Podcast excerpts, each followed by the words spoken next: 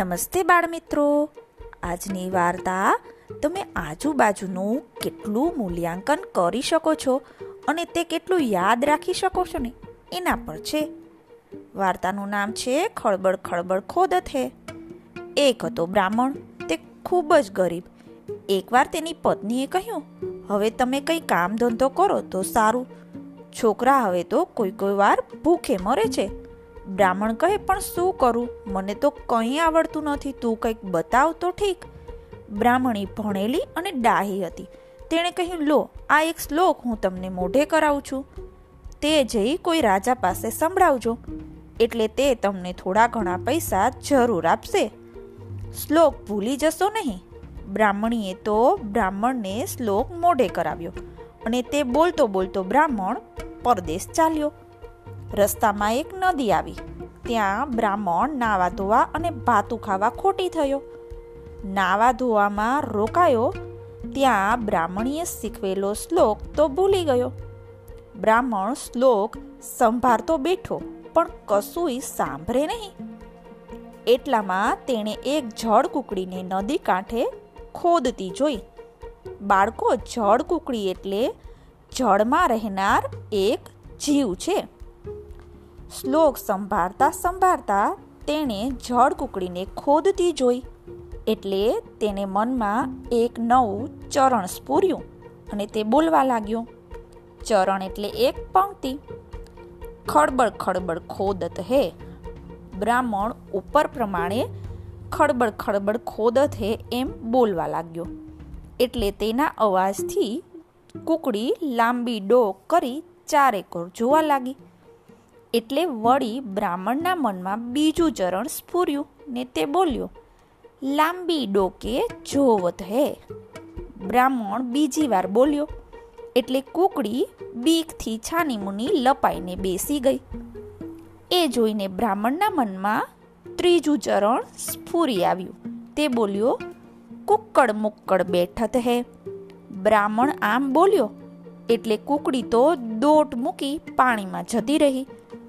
આ જોઈ બ્રાહ્મણના દિલમાં ચોથું ચરણ ઉપજ્યું અને તે બોલ્યો, ધડબડ ધડબડ દોડત હે.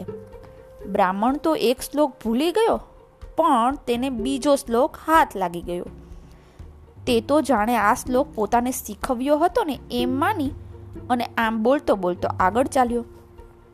ખડબડ ખડબડ ખોદત હે, લાંબી ડોકે જોવત હે, કુક્કડ મુક્કડ બેઠત હે, ધડબડ ધડબડ દોડત હે. ચાલતા ચાલતા એક શહેર આવ્યું.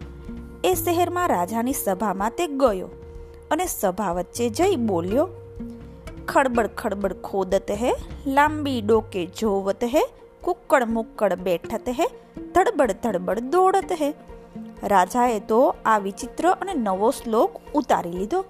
પછી પંડિતોને શ્લોકનો અર્થ કરવા કહ્યું, રાજા કે કચેરીમાંથી પંડિતો બીજું કોઈ શ્લોકનો અર્થ કરી શક્યું નહીં. પછી રાજાએ બ્રાહ્મણને કહ્યું, મહારાજ, બે ચાર દિવસ પછી પાછા કચેરીમાં આવજો. હમણાં રાજના સીધા પાણી ખાઓ ને સુખેથી રહો. તમને તમારા શ્લોકનો જવાબ પછી આપીશું. રાજાએ બ્રાહ્મણનો શ્લોક પોતાના સુવાના ઓરડામાં લખાવ્યો. રાજા શ્લોકનો અર્થ વિચારવા રોજ રાતના બાર વાગે ઉઠે ને નિરાતે એકાંતમાં શ્લોકનું ચરણ બોલતો જાય અને એનો અર્થ વિચારતો જાય. એક રાત્રિએ ચાર ચોર રાજાના મહેલમાં ચોરી કરવા નીકળ્યા. તેમણે રાજાના મહેલ પાસે જઈ ખોદવા લાગ્યા. બરાબર રાતના બાર વાગ્યા હતા અને રાજા આ વખતે શ્લોકના પહેલા ચરણનો વિચાર કરતા હતા. પહેલા ચોરો ખોદતા હતા. તેમના કાને રાજાનો બોલ સંભળાયો. ખડબડ ખડબડ ખોદત હે. ચોરોએ મનમાં વિચાર કર્યો.